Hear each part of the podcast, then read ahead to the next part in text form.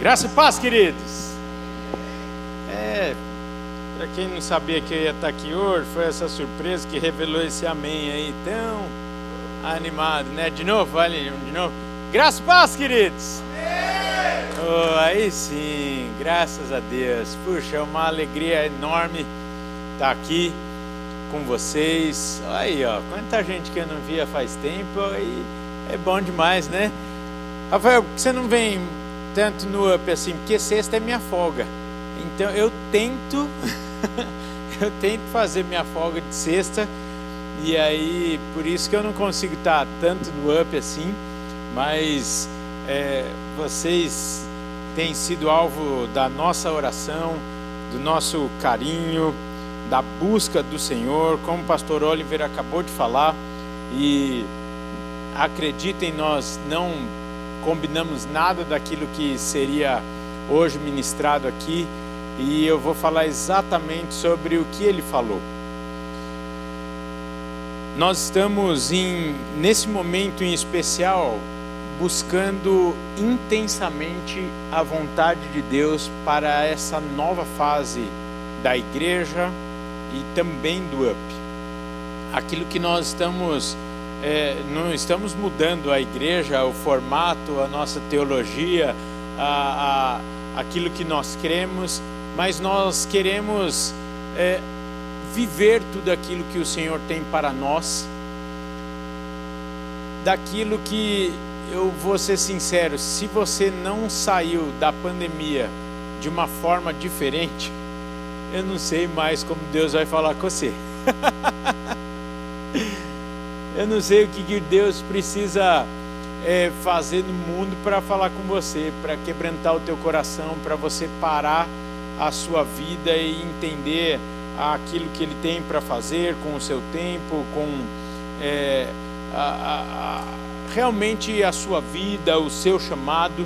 E por isso eu gostaria de pensar com vocês aqui nessa noite com um tema que eu vou dizer veio do coração de Deus, aí você vai falar, ué, todo, toda pregação vem de Deus? Vem, mas essa em especial eu falei, Senhor, é, não quero de nenhuma maneira levar uma palavra que saia do meu coração, mas do teu coração, para essa noite em especial. Então, põe a mão no seu peito e fala assim: O Senhor quer falar comigo essa noite. E se você veio aqui, essa palavra veio do coração de Deus para o seu coração. E o tema da nossa conversa aqui essa noite é: qual é a razão da minha vida? Qual é a razão da minha vida, da sua vida? Qual é a razão do UP existir? Qual é a razão da Igreja Batista do Povo existir? E para isso eu peço que você abra, por favor, lá em Colossenses, no capítulo 1, versículo 16. A epístola então do apóstolo Paulo aos Colossenses, no capítulo 1, onde ele escreve aqui a essa igreja, e nessa parte do texto que nós vamos ler, ele vai falar exatamente sobre a excelência da pessoa e da obra de Cristo Jesus.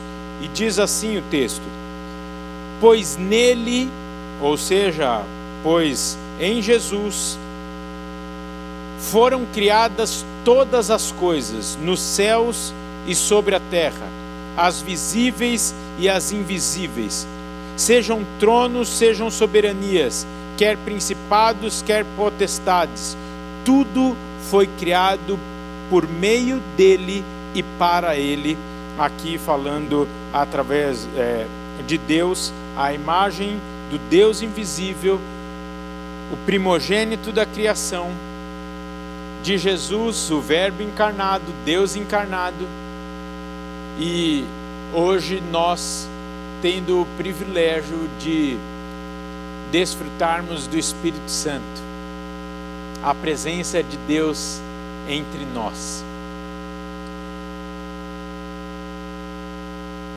Particularmente eu tenho conversado e atendido diversas pessoas que passaram a sua vida inteira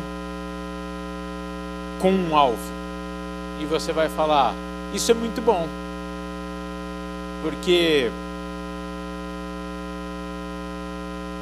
o gato já falou para Alice lá no, no filme que, para quem não sabe onde quer chegar, qualquer caminho serve. E nada melhor então do que termos um alvo, um foco, uma razão para viver. O problema é que a grande maioria das pessoas colocam alvos na sua vida e quando chegam neste alvo, que exigiu tanta dedicação sua, exigiu tanto tempo da sua vida, até mesmo a sua saúde, que foi entregue para chegar nesse alvo, para alcançar esse alvo. De repente, quando elas chegam nesse alvo, elas se frustram, pois não são mais saciadas, ou até mesmo perdem o objetivo da sua vida. Quantas pessoas colocam, por exemplo, a carreira como alvo da sua vida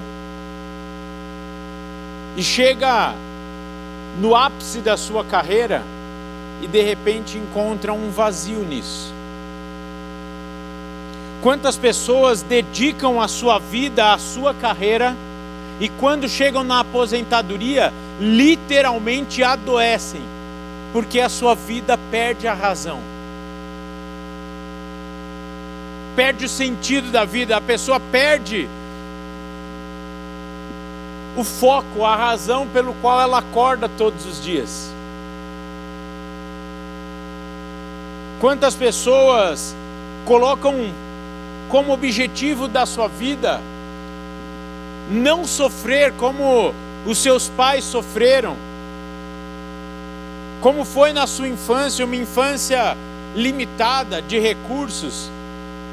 E aí passam a vida inteira correndo atrás de dinheiro e até conseguem alcançar uma boa estabilidade financeira na vida, mas invariavelmente olham para tudo que conquistaram e falam: não é isso ainda.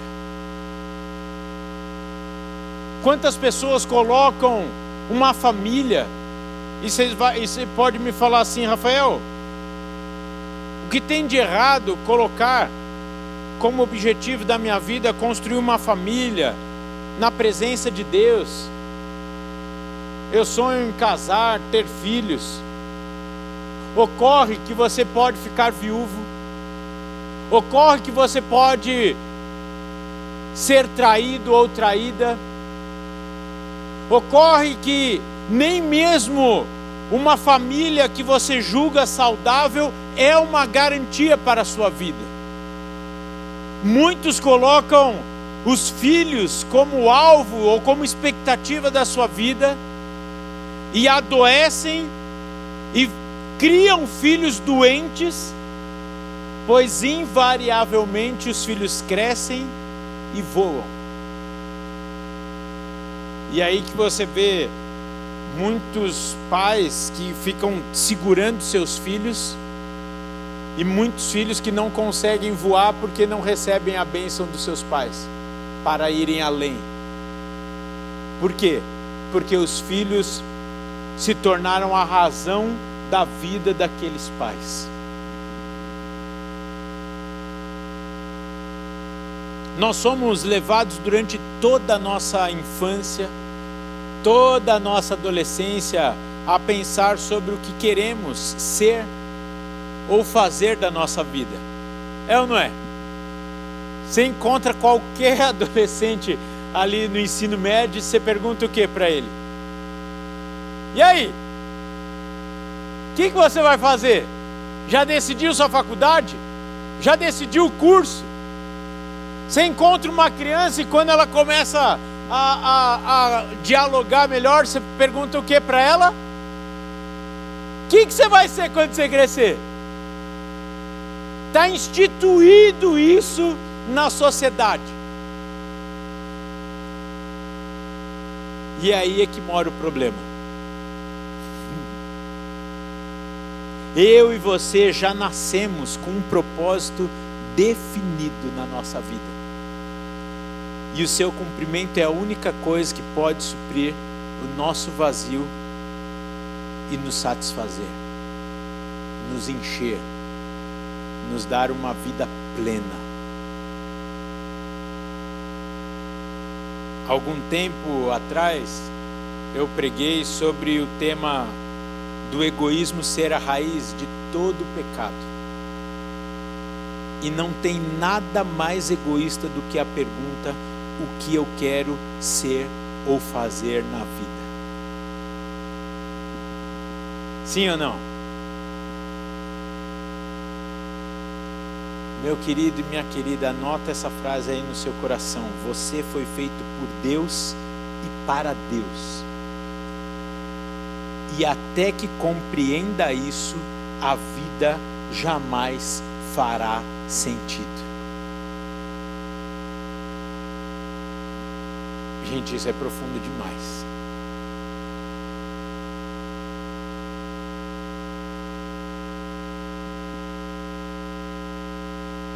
É muito precioso porque trazer essa palavra aqui, e por favor, eu não estou é, julgando e nem menosprezando ninguém, mas trazer essa palavra, por exemplo, para os adolescentes, essencialmente eles vão falar: ué, aí está me bagunçando, que o mundo inteiro está falando: ó, o que, que você vai ser? E faz teste vocacional, e vai para lá, vai para cá, e tem os programas de você passar o dia nas empresas com profissionais para conhecer. Está errado isso? Não. Isso é até bom. Cultura sempre é bom. Mas não é o certo a fazer. É bom, mas não é o melhor.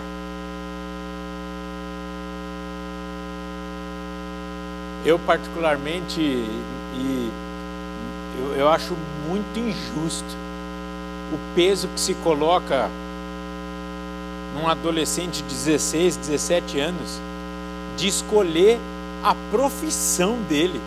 Gente, é injusto isso. É ou não é? Meu, com 16 e 17 a gente não viveu o suficiente para falarmos, é isso que eu quero da minha vida. E logicamente eu não estou menosprezando os adolescentes. A única coisa é que, poxa, mas ao mesmo tempo eu também não tenho uma resposta para falar quando nós deveríamos então cursar uma faculdade para determinar a nossa profissão. Porque aí eu falo, o que nós faríamos de, dos 17 aos 30?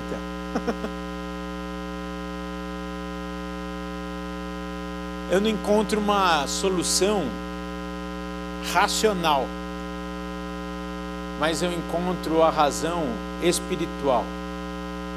Quando nós entendemos para que e por quem nós fomos criados. E eu tenho certeza que nessa noite o Senhor está falando ao seu coração, porque no momento que nós estamos vivendo da nossa vida, e eu tenho exatamente a idade do up, é, uh, glória a Deus. Pelo menos até dezembro.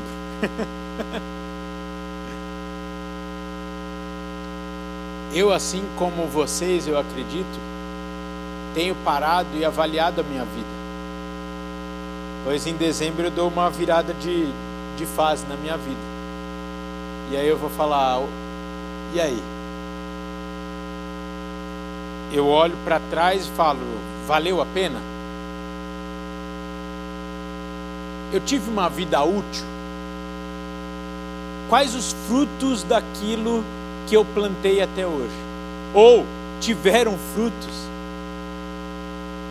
Eu tive uma vida relevante? E queridos, não fujam dessas perguntas na sua vida, porque eu tenho uma boa notícia para você ainda dá tempo de nós termos uma vida útil nas mãos do Senhor, uma vida que valha a pena. Ainda dá tempo para nós acordarmos amanhã e termos uma razão para vivermos. Posso falar? Na verdade, seja qual for a sua idade, você pode aproveitar isso. Eu, eu não canso de pensar que o pastor Enéas começou essa igreja com 70 anos de idade. Que eu e você estamos aqui porque um homem com 70 anos de idade sabia exatamente a razão do seu viver e simplesmente obedeceu aquele que coordenava a sua vida. Nós brigamos com essa realidade e com isso nós perdemos tempo de desfrutarmos da melhor vida que podemos ter. Ocorre que o século 21 tem nos incentivado a corrermos atrás dos nossos sonhos, dos nossos objetivos, de sermos felizes, de nos superarmos, sim ou não? Gente, você olha o Instagram, é só isso. Fica gravado, né? Eu, eu ia falar de algumas páginas aqui que até eu sigo.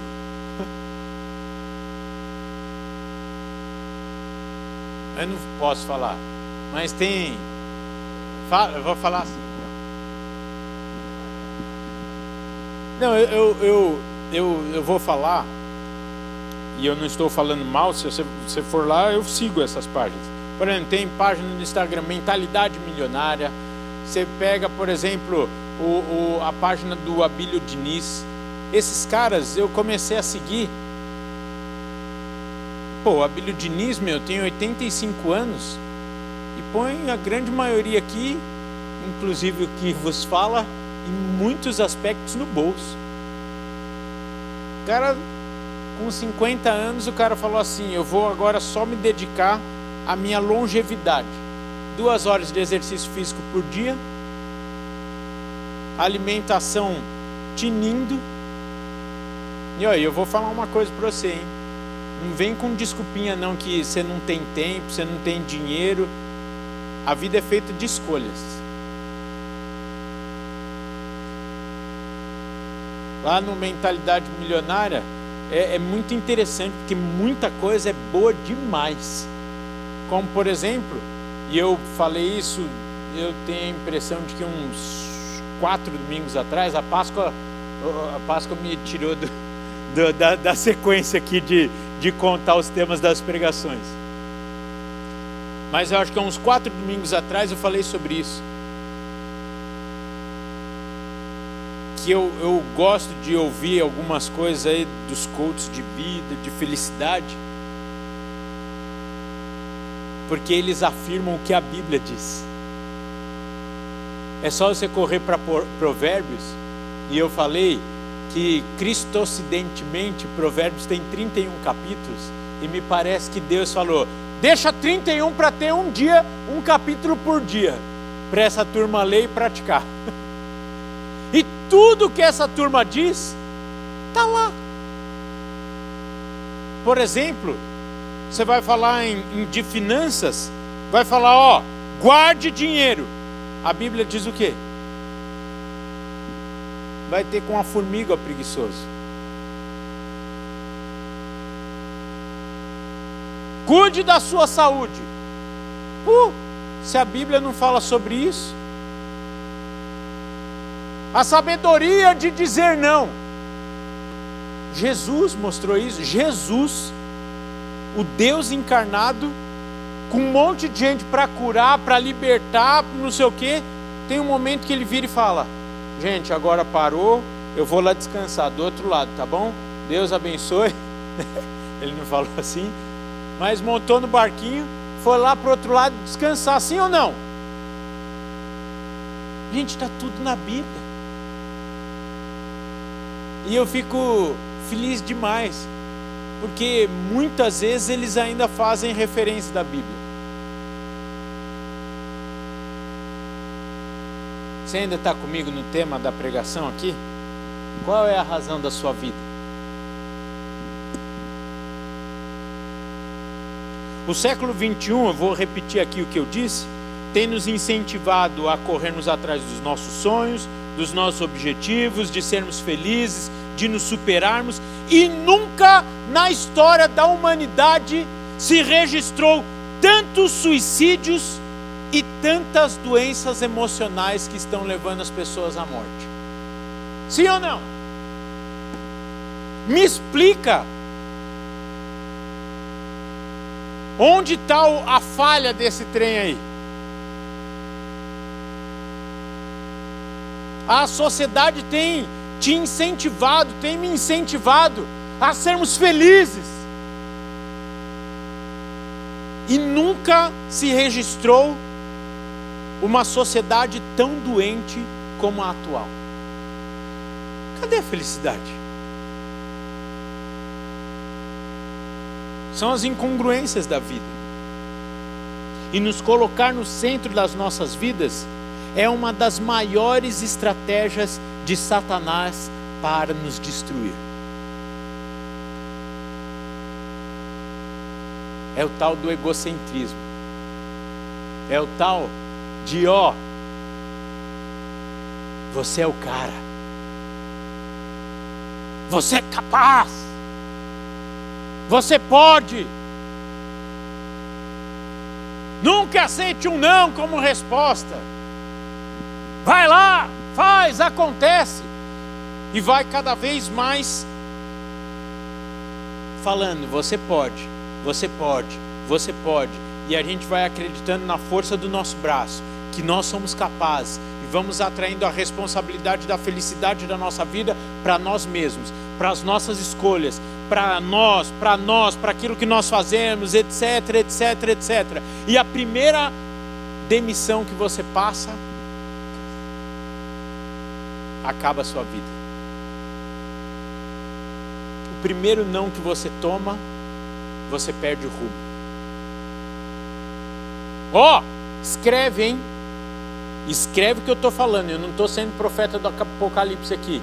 Eu só estou sendo lógico. Vai piorar. Vai piorar. Eu estou vendo duas jovens moças aqui, por favor, com todo respeito a vocês. Eu não estou criticando os adolescentes nem as crianças, mas quem ouviu muito não dos seus pais, levanta a mão. Fomos a última geração que ouviu não.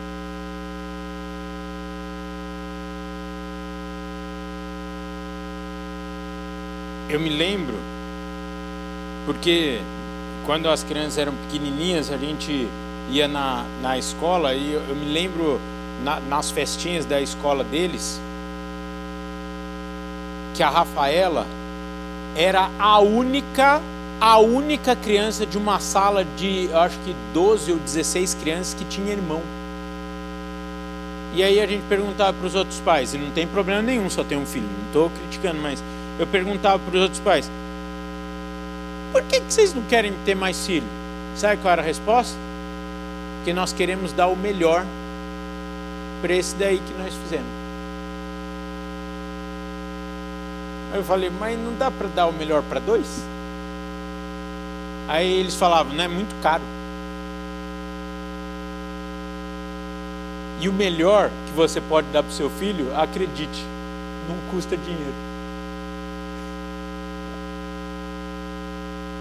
Mas o problema é uma geração frustrada, a nossa. Quantos tiveram Atari? Quantos tiverem Master System? Mega Drive? vocês eram ricos. Eu parei no Atari. Você ainda tem? Oh, traz, traz sexta-feira. Oh, falando em sexta-feira que vem, ô oh, gente, oh, não perde essas oportunidades não, hein, meu? Poxa, que delícia a fase que a gente está vivendo dessa retomada. Vem pra cá, meu. Pô, vem para cá. Eu, eu, eu, vou contar uma experiência que eu passei logo depois que eu casei com a Fabíola. A gente chegou aqui um, exatamente um ano para nós casarmos, então de alguma forma a gente perdeu as amizades, né? É, da outra igreja, chegamos aqui, aí época de casamento, tudo, não conseguimos solidificar muitas amizades. Aí um dia a gente estava lá na sala de casa, aí a gente começou, ah, ninguém chamou a gente para sair, que não sei o que, estamos sozinhos aqui, não sei o que lá. Aí eu tomei uma traulitada do Espírito Santo na cabeça. Aí ele falou: E você? Chamou quem para sair? Ó, oh, presta atenção. Você está sendo chamado para sair na sexta que vem. Então, toda vez que o diabo falar, ninguém quer ser teu amigo, você fala, é, quer sim. O pessoal do up quer. Agora, uma escolha sua. Por exemplo, eu lembro até hoje quando a gente fazia esses trem, um pai de uma moça do UP me ligou. Você é um irresponsável, você quer que a minha filha saia duas horas da manhã da igreja? Eu falei, não, ela pode ficar até as cinco, eu fico com ela aqui. Quem quiser, fica até as cinco, seis aqui. É ou não é? Pode? É ou não é? Arruma carona. Quem tem carro aí? Levanta a mão. Teu carro é de quem? É teu ou do Senhor? Pronto, vai dar carona sexta-feira que vem para todo. Ó, oh, vamos fazer essa campanha? Ninguém sexta-feira que vem vai embora de condução. Amém?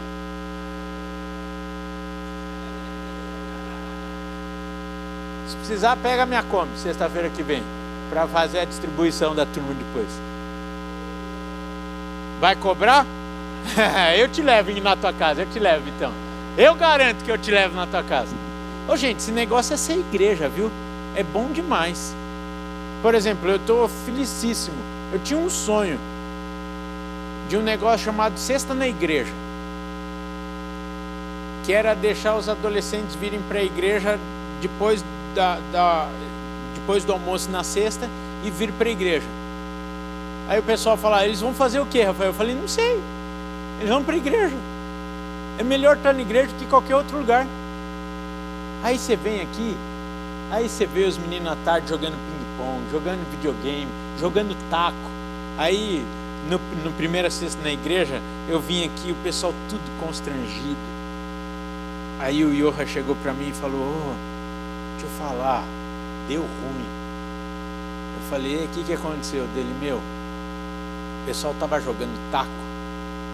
E aí a bolinha pegou na lâmpada ali, pô, vem ver. Eu cheguei, olhei a lâmpada quebrada eu abracei ele e falei: Valeu, cara. Quebre quantas lâmpadas for necessário. Eu falei isso para o Intertim, não para o UP, amém?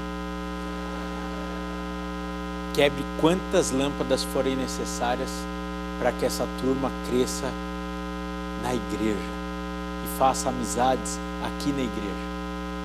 Ô gente, vem para cá sexta-feira que vem, sexta, na outra sexta, vai lá para o Vale da Benção uma carona aí. Quem, tem, quem não tem como ir para o Vale da Benção daqui 15 dias? Levanta a mão aí. Todo mundo tem. Ah, glória aí, ó. Eh, levanta a mão, ó. Uma irmã lá no fundo, uma irmã aqui. Por favor, depois procurem essas irmãs para dar carona, amém? Todo mundo vai para o Vale da Benção, todo mundo vai encher a pança sexta-feira que vem. Amém? Isso é bom demais, eu gosto desse trem. Vamos voltar para o tema aqui. Nos colocar então no centro das nossas vidas é uma das maiores estratégias de Satanás para nos destruir. Por quê? Porque ele joga toda a responsabilidade da nossa vida dar certo para quem? Para nós. Ele joga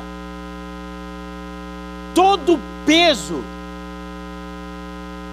de uma vida perfeita nas nossas costas. E vamos ser lógico, existe vida perfeita? Por que tem tanta gente adoecida emocionalmente? Por conta da cobrança. É fato, gente, é fato, está na Bíblia. Na vida nós teremos tempestades, teremos chuvas fortes, enchentes, que vão bater com ímpeto contra a nossa casa. Mateus 7, 24 e vai fazer toda a diferença em quem você está firmado. Ou seja,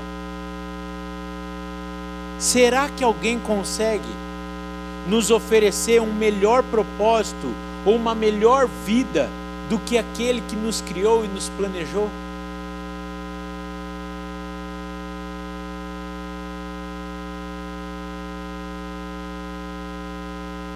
Olha o que o pastor Oliver falou aqui agora há pouco.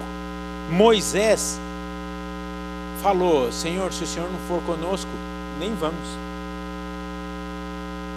Moisés era um grande líder, sim ou não? Mas ele falou: ah, ah, eu não tenho forças para isso, a minha capacidade é limitada. Entretanto, eu sei quem tem a capacidade ilimitada e forças para nos sustentar durante toda essa viagem. Posso falar? Tira o peso dos seus ombros. Tira essa cobrança demasiada na sua vida. E simplesmente viva a vida que Deus tem para você.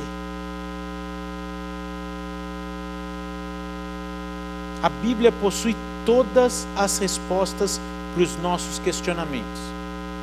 Ontem eu passei cinco horas com um ateu. Nasceu em berço cristão e se tornou ateu. E ele falou: Me tornei ateu porque eu não encontrei as respostas na, na Bíblia para os meus questionamentos. Aí, com todo amor, eu falei: Olha, eu acho impossível isso, com toda sinceridade. A Bíblia vai ter a resposta para tudo que nós precisamos. O problema é que nem tudo que nós queremos vai estar na Bíblia e nem tudo da forma que nós queremos a Bíblia vai validar para nós. Sim ou não? Os prazeres da vida não vão ser validados pela Bíblia.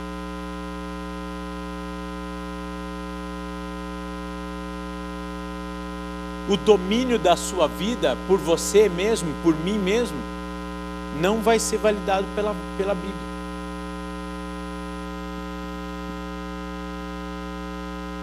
Você pode procurar em qualquer outro livro, qualquer outra filosofia de vida, a razão para a sua existência e o preenchimento do seu ser.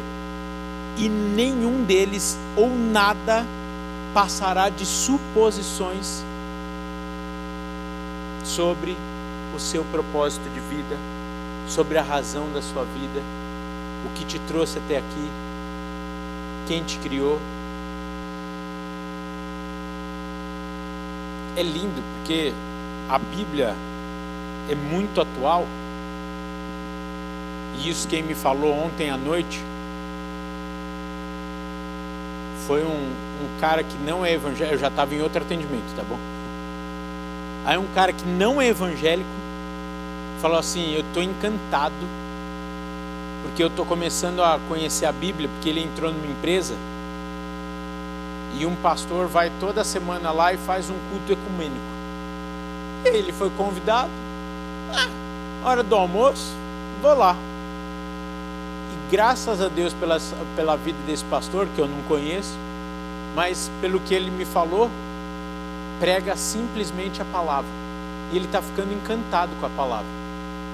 E esse pastor falou: Eu faço um convite para você, por que você não lê um capítulo da Bíblia por dia? Ele falou lá na reunião. E ele falou: Rafael, é incrível. Parece que todo dia eu leio o capítulo que era o que eu precisava ler. Como que um livro de dois mil anos pode ser tão atual assim? Sabe o que eu respondi para ele? É que o Deus que soprou cada letra, cada vírgula da Bíblia, é o Deus que é o mesmo hoje, ontem e a melhor notícia para você vai ser eternamente. Isso é lindo, porque Ele é imutável, a Sua palavra é imutável, e nós podemos crer em cada uma das Suas promessas, dos seus conselhos, de tudo, de letra a letra, de capa a capa desse livro. Porque não é simplesmente um livro, é o hálito de Deus transcrito.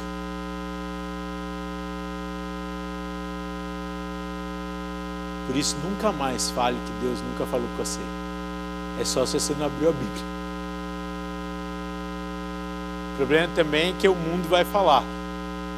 Oh, ouça a voz de Deus de forma audível, não sei o que, e aí você vai achar que Deus vai pegar um microfone e vai ficar ditando. Por exemplo, eu vou me expor aqui. Não tenho problema de expor minhas falhas, limitações, erros, etc, etc. Há uns três anos atrás, eu precisava tomar uma decisão. Eu vou até falar qual que é, porque não era nada. Era de se eu trocava ou não os meus filhos de escola. E eu orei, comecei a orar, porque eu tinha tempo, 60 dias antes. 60 dias para decidir, senhora tranquila, não é? Comecei a orar, Senhor, eu coloco em tuas mãos. Foi passando tempo, ele me respondia. Foi passando tempo, ele nos dez dias já comecei, Senhor, não esqueças, né? Bom, resumindo, chegou no dia que eu precisava decidir. Pai, por que me desamparaste? Gente, eu fiquei lindo, até o diabo tá, se converteu aqui, em glória a Deus. Você foi demais, viu? Ó, quem assistiu o Alto de Páscoa? Gente, vamos aplaudir o Kleber aqui. Que atuação linda, hein? Ô, gente, isso é crente mesmo, hein, Kleber? O Guigo na segunda-feira dormiu 15 horas seguidas. E você já está cantando, não deu nem uma semana de descanso, já está até aqui louvando, glória a Deus. Aí eu lembrei da cena da Páscoa, né? Da cena aqui do Alto de Páscoa. E aí lembrei do Kleber aqui. Aí no dia que eu precisava definir, eu falei, pai, por que toda essa confusão na minha vida?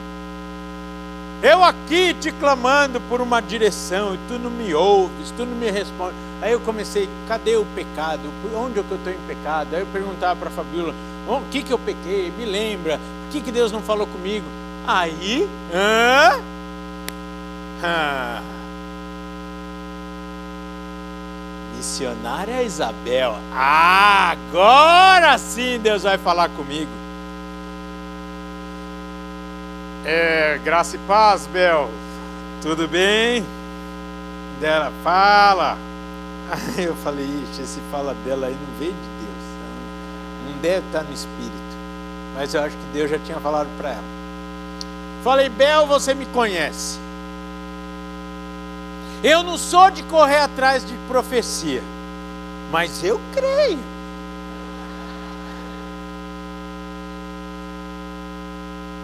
Bel, você sabe que eu não sou daqueles que fala seis horas por mim, não fico correndo atrás de oração dos outros.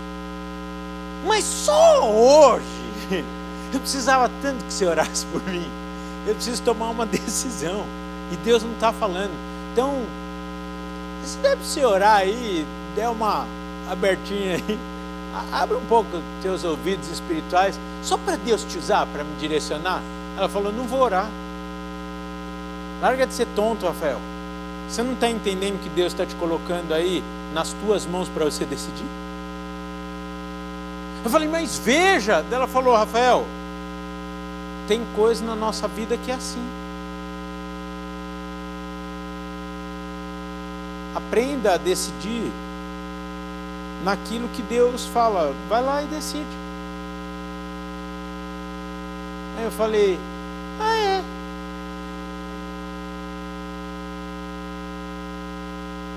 Por exemplo, nessa situação, qual fosse a decisão, ia ser uma decisão boa.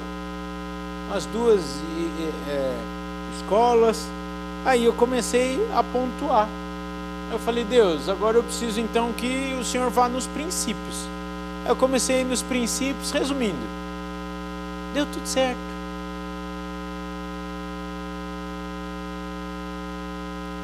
Sabe por que, que agora estou me expondo aqui abertamente? Sabe por que, que eu estava pedindo tanto a direção de Deus naquele momento? Eu vou ser sincero, não porque eu queria obedecer-lo 100%, é que eu não queria que desse errado a minha decisão.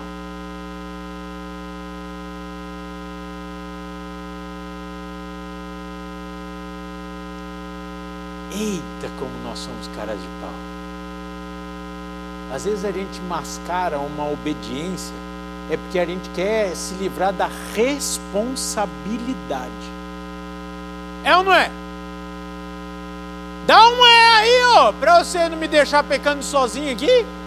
Seus caras de pau, parece que vocês não são que nem eu.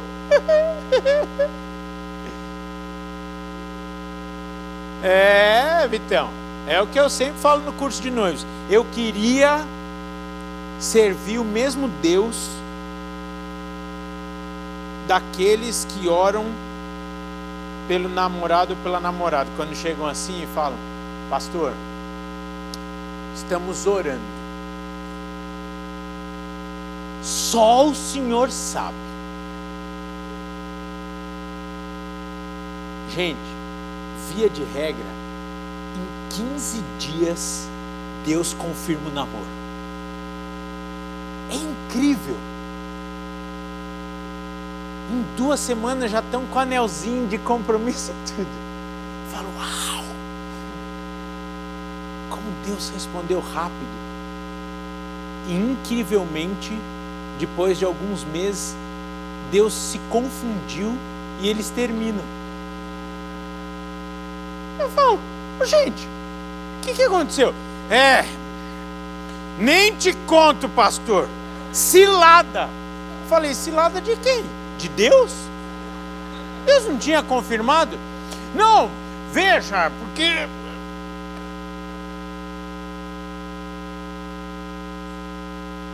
Lorota.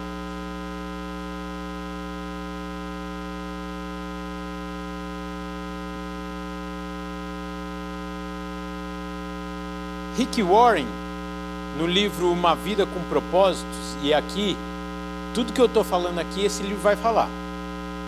Quem, quem nunca leu esse livro aí? Oh, gente, eu preciso te encorajar. Você precisa ler esse livro. Uma Vida com Propósitos de Rick Warren. Ele vai falar o seguinte: essa frase é dele, não é minha. Você foi feito por Deus e para Deus, e até que compreenda isso, a vida jamais fará sentido.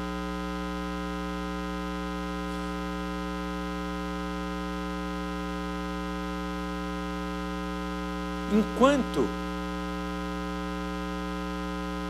nós não tivermos o fato gerador, o princípio, a base da nossa vida em Deus, todas as outras coisas vão ser essa insegurança, essa cobrança e esse peso para as nossas vidas. E a Bíblia foi um cuidado de Deus para nos responder sobre o hoje, o ontem e o amanhã, tirando as angustiantes perguntas roubadoras das nossas paz, da nossa paz e da nossa alegria. Enquanto você for o foco da sua vida, ela continuará tão limitada como você.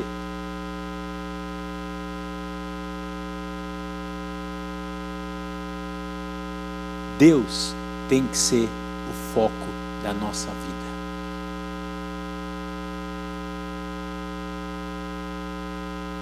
Se Deus for o foco da minha vida, da sua vida, a razão do nosso viver, do nosso acordar, das conquistas, etc, etc, tenha certeza que tudo vai ficar muito mais leve para mim e para você. A vida vai fazer sentido. Até porque ela vai aqui, agora eu não sei como que eu vou falar esse trem, não sei se ela vai acabar ou começar, Mas você vai entender o que eu vou falar agora. A sua vida só vai acabar na eternidade, onde vai começar a sua vida. Entendeu? Que bom, porque não, eu não entendi. Não, tô brincando, entendi sim. Olha só. É viver olhando para a eternidade. Porque quando acabar a nossa vida aqui, que no máximo vai durar 120 anos, meu, se você for o cara, vai começar a vida que nós formos planejados para ter desde a eternidade. Na presença de Deus, com Ele, desfrutando de um lugar onde não, não haverá mais dor, ranger de dentes, sofrimento, doença, tudo isso originário do quê? Do pecado. Lá do Éden, do casalzinho. E acredite, querido, quando nós vivemos, vivemos uma vida olhando para a eternidade, tudo vai valer a pena. Porque é para lá que a gente vai passar muito tempo a eternidade. E a nossa vida vai fazer muito mais sentido. Porque a nossa alegria não vai estar nas coisas, no resultado das coisas terrenas, mas sim da eternidade. Você vai agradar não a si mesmo, mas Deus da eternidade. Muitas vezes você vai entender que a sua colheita não vai ser aqui, mas vai ser na eternidade. Permita-me trazer aqui de novo pastor Enéas. Pastor Enéas, com certeza, está com a coroa dele cheia de pedrinhas. E ele nem imaginou que no dia 22 de abril de 2022 ia estar uma turma aqui ouvindo sobre a palavra de Deus e mudando a história da vida, e eu espero que seja assim na vida de alguns aqui, para não falar de todos, que vieram aqui desanimados sobre a vida e vão sair daqui transformados pela palavra de Deus porque entenderam qual é a razão da sua vida. E deixando as suas cobranças, suas doenças, suas emoções fragilizadas aos pés da cruz e tomando o jugo de Cristo, que é leve, que é suave, que acrescenta, que nos traz paz.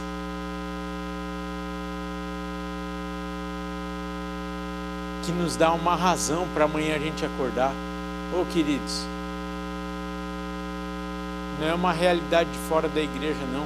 Muitos na igreja estão buscando a razão de existir, estão buscando a razão pelo qual vão acordar amanhã. E eu não vou falar que eu estou cansado, porque eu não estou cansado, mas eu tenho ouvido muitas e muitas pessoas falando, pastor, eu vim aqui para entender se é pecado a oração que eu estou fazendo. Senhor, não tem como o Senhor me levar, não. Entendem que é pecado tirar sua vida, mas também está falando, Senhor, pô, essa vida aí tá, tá ruim.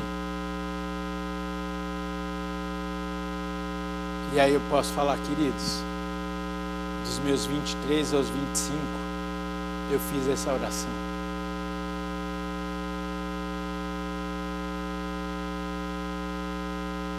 E aí eu posso olhar com empatia para essas pessoas.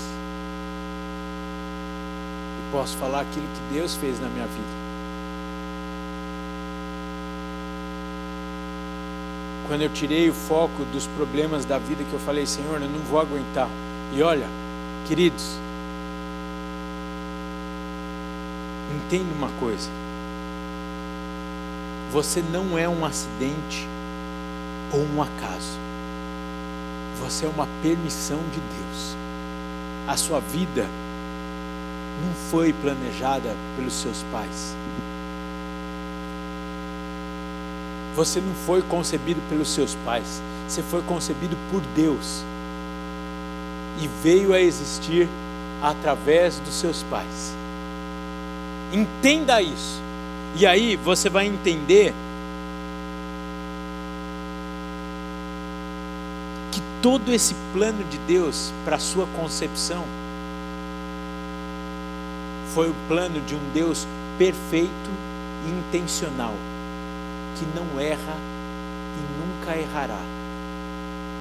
Então você não foi um erro, um acidente, e nenhum dia da sua vida está fora do propósito daquele que te concebeu.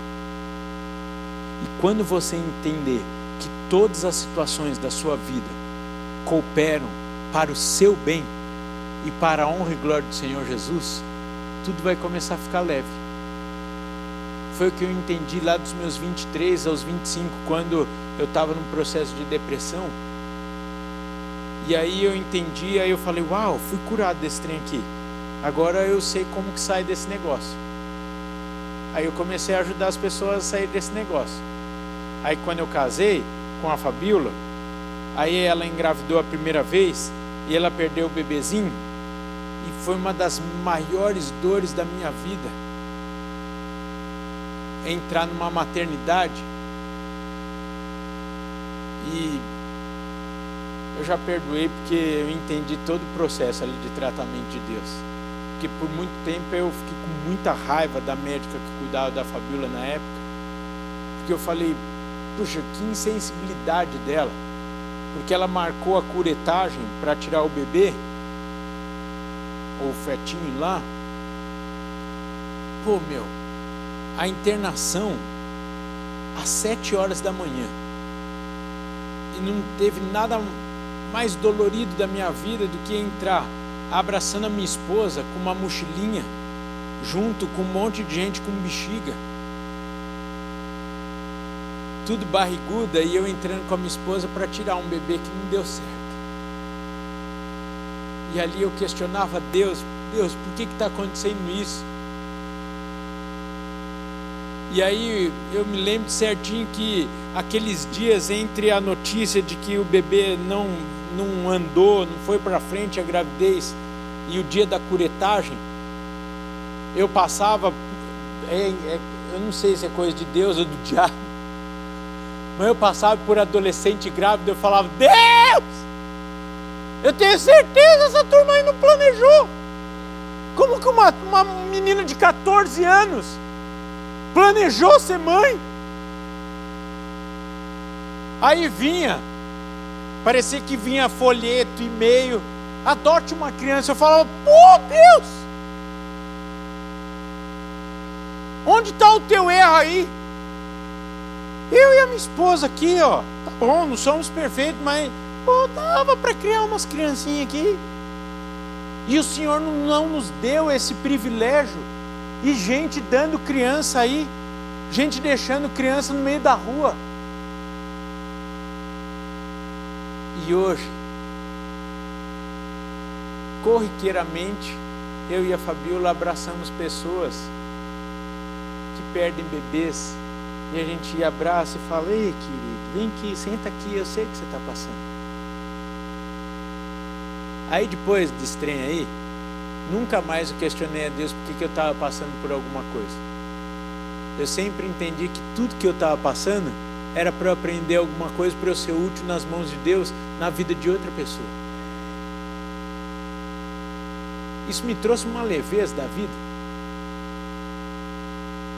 E é a coisa mais linda que tem é você compartilhar os pensamentos com, com o novo convertido que está na primeira, na como é que chama?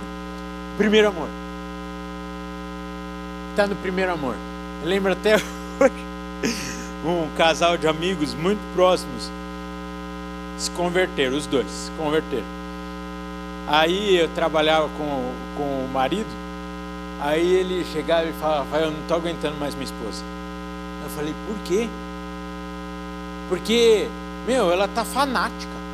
Ela levou a sério esse negócio de todas as coisas que operam para o bem daqueles que amam a Deus. Aí a gente está andando, fura o pneu do carro, ela fala: Glória a Deus!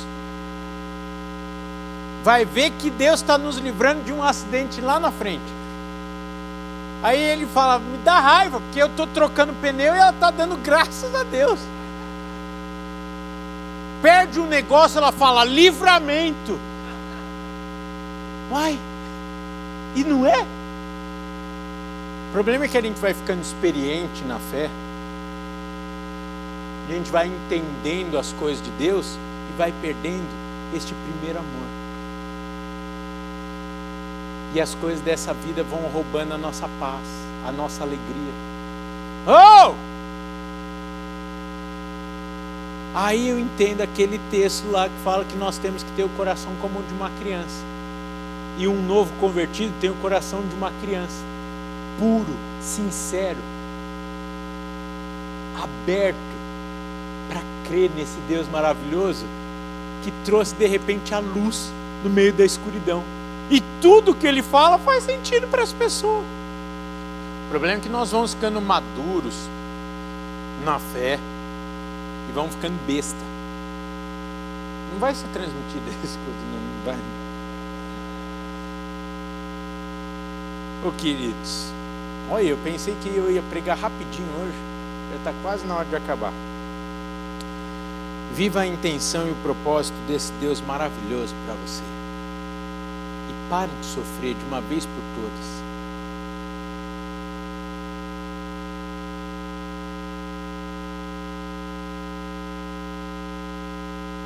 Você é quem é por uma razão, por um propósito. Todas as suas características foram dadas por Deus. A cor da sua pele, o seu cabelo, sua altura, você ser extrovertido ou ser mais tímido. Então pare de se olhar Pare de se comparar com os outros e ficar sofrendo. Deus te fez assim, gente. E ó, eu vou te falar um trem. Deus fez uns para ser rico, outros para não ter tanto dinheiro assim não. E pare de sofrer por isso.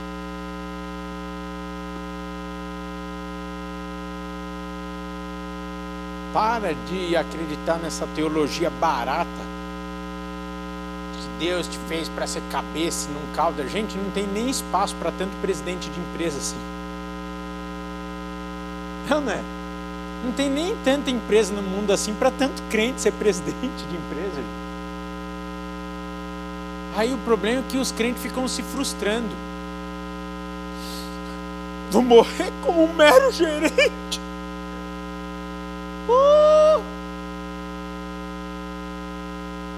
Você precisa fazer uns evangelismos às vezes na, na comunidade, viu? Você toma uns tapas na cara de Deus, logicamente com luva de pelica. Uma das cenas mais lindas que você vai encontrar numa comunidade. Não tem como não passar esse áudio aí? Eu vou falar um trem aqui, espero que eu não escandalize ninguém. São as irmãs do coque varrendo suas casas, eu vou chamar de casa e não de barraco, que é uma casa, de chão, de terra, cantando louvor.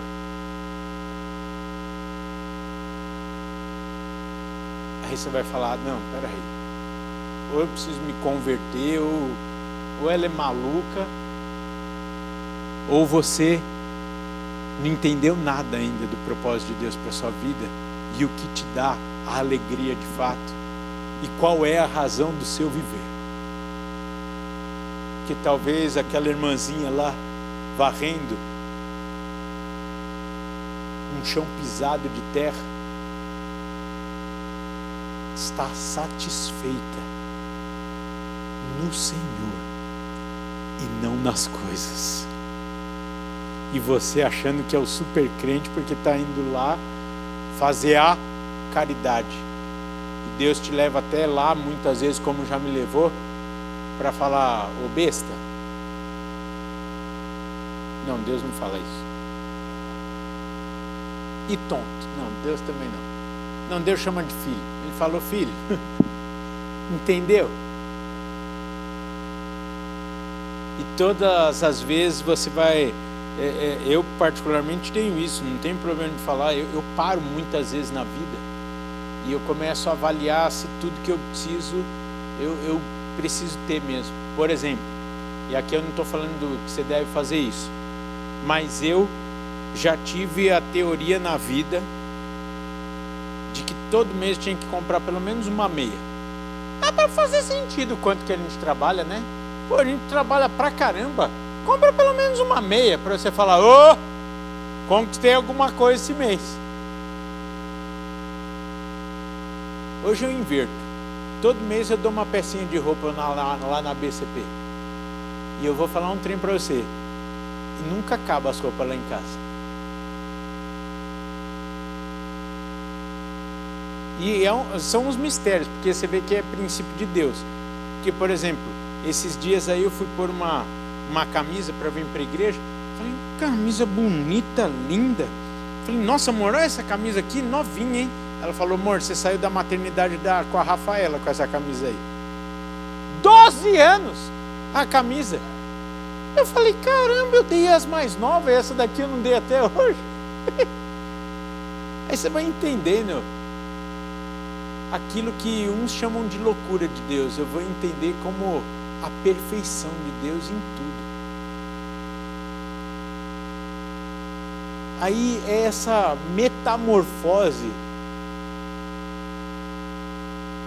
que você vai entender porque muitos estão passando dentro de carro importado com ar condicionado vazio, triste, buscando razão para viver, e outros estão dentro do, do, do estão no ponto de ônibus em cima do banco porque estava chovendo, estão espirrando tudo água e está dando glória a Deus feliz, dando risada.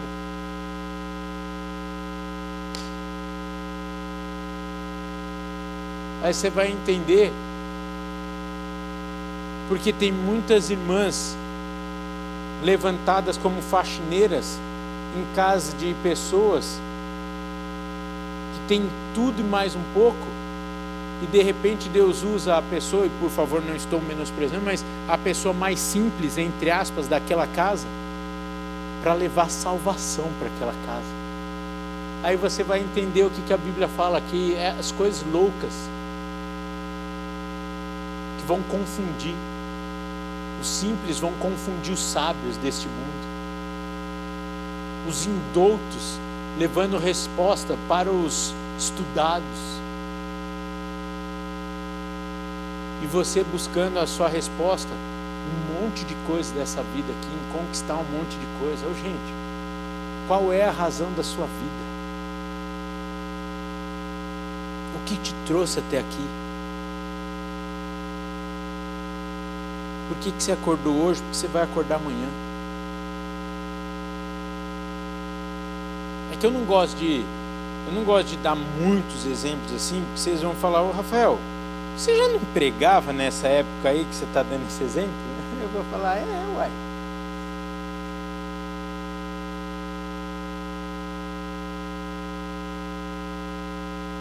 Por exemplo, há pouquíssimo tempo atrás, Quando eu fui na casa do pastor Jonas, fui eu e a Fabiola conversar na sala do pastor Jonas sobre o início do UP. E eu fui lá com toda a convicção e falei: Olha, pastor, eu quero deixar bem claro, hein? Vamos começar esse trabalho aí, mas não conte comigo no tempo integral. Cinco anos que o tonto está aqui. E eu falava assim: Amor, você sabe por que, que eu nunca vou por tempo integral? Que eu quero ter minhas coisas e ninguém ficar me julgando que é a igreja que me sustenta. Ô tonto, né? Aí hoje estou no tempo integral, estou falando que todo mundo tem que estar no tempo integral, porque Deus tem um propósito na vida de cada um. E hoje eu vivo melhor do que quando eu vivia antes. na vida que eu queria ter para mim. Aí quando eu resolvi obedecer a Deus, vim para o tempo integral, aí mais do que nunca eu soltei as cordas do meu sustento, porque eu falei, bom, agora ou é Deus ou é Deus. Eu entendia que antes Deus que me sustentava, mas eu que trabalhava. Oh, mas é um tonto mesmo, gente, pelo amor de Deus. Aí eu fico hoje, a minha oração é, Senhor, onde que eu estou besta ainda aqui, que eu preciso entender como funcionam as coisas. Por isso que o final do ano passado eu preguei tantas vezes e repeti uma frase: crente sofre porque quer. O dia que nós entendemos a Bíblia 100% e descansarmos 100% na vontade de Deus, a gente para de sofrer. A gente para de achar ah, que ataque, né? Gente, Viva uma vida aí na presença de Deus, direitinho, leitura da Bíblia, oração, na presença de Deus. Aí é o que o pastor Oliver falou aqui no começo. Aí o fruto do Espírito vai ser fácil. Que vai ser natural da nossa vida. O problema é que a gente quer ter o fruto do Espírito sem se encher dele. E para se encher dele precisa se esvaziar. Porque a lei básica da física diz que dois corpos não ocupam o mesmo lugar no espaço. Ou seja, ou é a sua vontade, ou é a vontade de Deus. Ou você que se sustenta, ou é Deus que te sustenta. Ou você vive para si, ou vive para Ele. Tem coisa que é, é lógica, é simples. E eu preciso encerrar. Ou a razão da sua vida é Cristo, ou é qualquer outra coisa. Mas Rafael, agora ficou confuso. Porque, queridos, entenda uma coisa: quando a razão da sua vida for Cristo, todas as demais coisas apontarão para Ele e vão ser leves, vão ser simples, mas nem sempre fáceis, mas vai ser simples, porque quem vai estar no controle de todas as coisas vai ser Ele. Se tem área da sua vida que está pesado aí ou sem sentido, veja se Deus está no controle dessa área ou se é você. É só ver quem está sustentando. Se é a força do seu braço ou se é o Senhor. E ó, tem muito crente que está sendo roubado porque as coisas vão dando certo ou, ou não vão dando errado e as pessoas vão interpretando como se Deus estivesse naquele negócio. É só você não esquecer que Deus é misericordioso. Por exemplo, tem gente que fala assim: Ah, eu estou tendo relação sexual com meu namorado, mas não fui mandado embora até hoje. Então, ah, sei lá, eu acho que não é tão errado assim, porque senão já Ô, gente, isso daí é misericórdia e graça de Deus na sua vida e na minha vida, naquilo que eu estou errado também. Não estou aqui para ficar acusando pessoas. Mas tenha certeza, e aqui é que eu preciso acabar, mas senão eu entrar nesse assunto, que as consequências disso você está desfrutando também. Deus tinha uma vida muito melhor para você.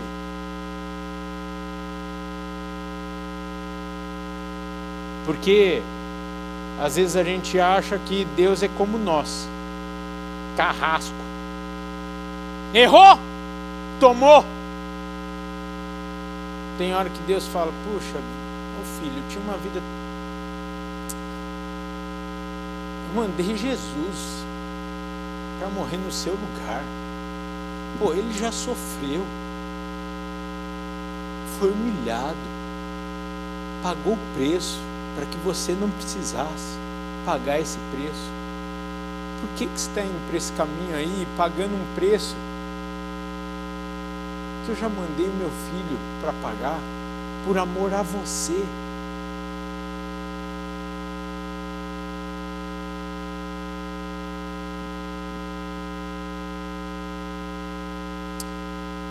Querido, seja dirigido pelo propósito de Deus e não pelo seu.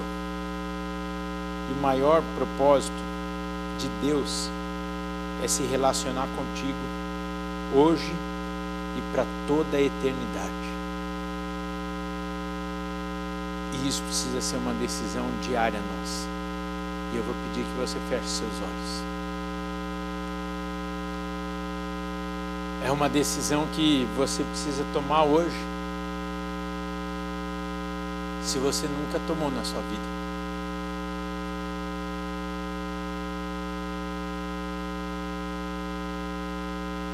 Talvez você está aqui nessa noite e você está falando, ok Deus, eu entendi. Foi para mim mesmo. Acredite, também foi para mim.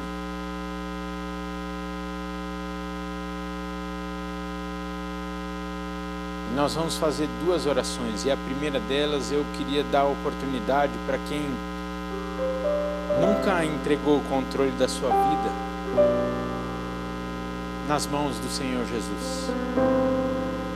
Se você nunca teve a oportunidade ou nunca decidiu por isso, e você nessa noite fala assim: Eu entendi.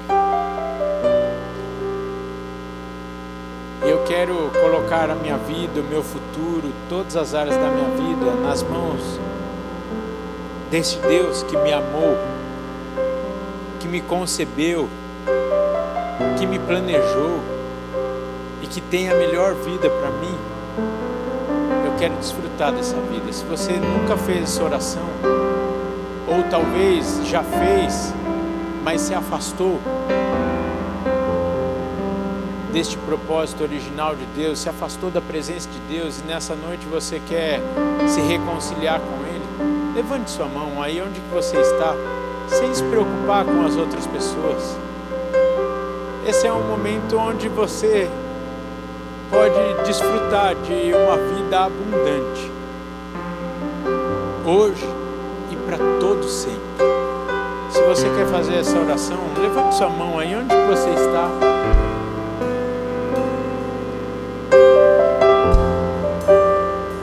E agora uma segunda oração. Uma decisão de você ter uma razão de viver e a sua razão de viver ser Cristo em todas as áreas. Se alguma área da sua vida ainda estava sendo sustentada por você, ou você estava buscando uma direção e o Senhor falou com você nessa noite, você quer consagrar toda a sua vida ao Senhor, fique de pé onde é que você está. Essa é uma decisão diária nossa. Se você quer fazer essa oração junto comigo, porque eu já estou de pé, eu gostaria de te convidar a fazer isso. Começar aí no seu lugar com as suas palavras, falando: Senhor, que bom que nessa noite eu pude me lembrar que o Senhor está no controle de todas as coisas da minha vida que o Senhor é um Deus soberano, poderoso, amoroso, cuidadoso. Obrigado, Senhor, porque eu posso desfrutar dessa leveza na minha vida. Que eu posso descansar sabendo que todas as coisas cooperam para o meu bem. Pai, nessa noite eu oro aqui com os meus irmãos, clamando, ó Pai, toma conta de todo o nosso ser, de cada área da nossa vida, Pai. Declaramos que Tu, ó Senhor Jesus, é a razão da nossa vida. Declaramos isso nessa noite mais uma vez, como fizemos já tantas outras vezes, e tantas outras vezes também assumimos o controle de alguma área da nossa vida. E nessa noite, mais uma vez, iniciamos uma nova jornada contigo. Começamos mais uma vez essa entrega do teu domínio em tudo na nossa vida, para que tu sejas a única razão do nosso viver, para que possamos desfrutar desta vida abundante, da tua paz em nossas vidas, do teu querer. Pai, mostra-nos aonde ainda estamos sendo roubados por nós mesmos, pelos conceitos desse mundo, desse século. E onde estamos perdendo a oportunidade do Senhor dominar todo o nosso ser, trazendo a leveza para a nossa vida. Que, ó Pai, os enganos desse mundo, as armas de Satanás para nos afastarmos do propósito do Senhor para a nossa vida, não tenham efeito em nossos corações e em nossas mentes.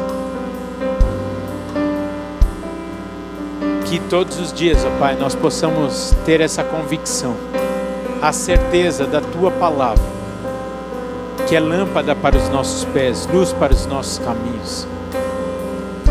Pai, que cada situação da nossa vida, que muitas vezes não entendemos, ó Pai, o porquê, seja simplesmente o questionamento do para quê, do que o Senhor tem para nos ensinar e como o Senhor quer nos usar também na vida de outros, através daquilo que o Senhor permitiu em nossas vidas.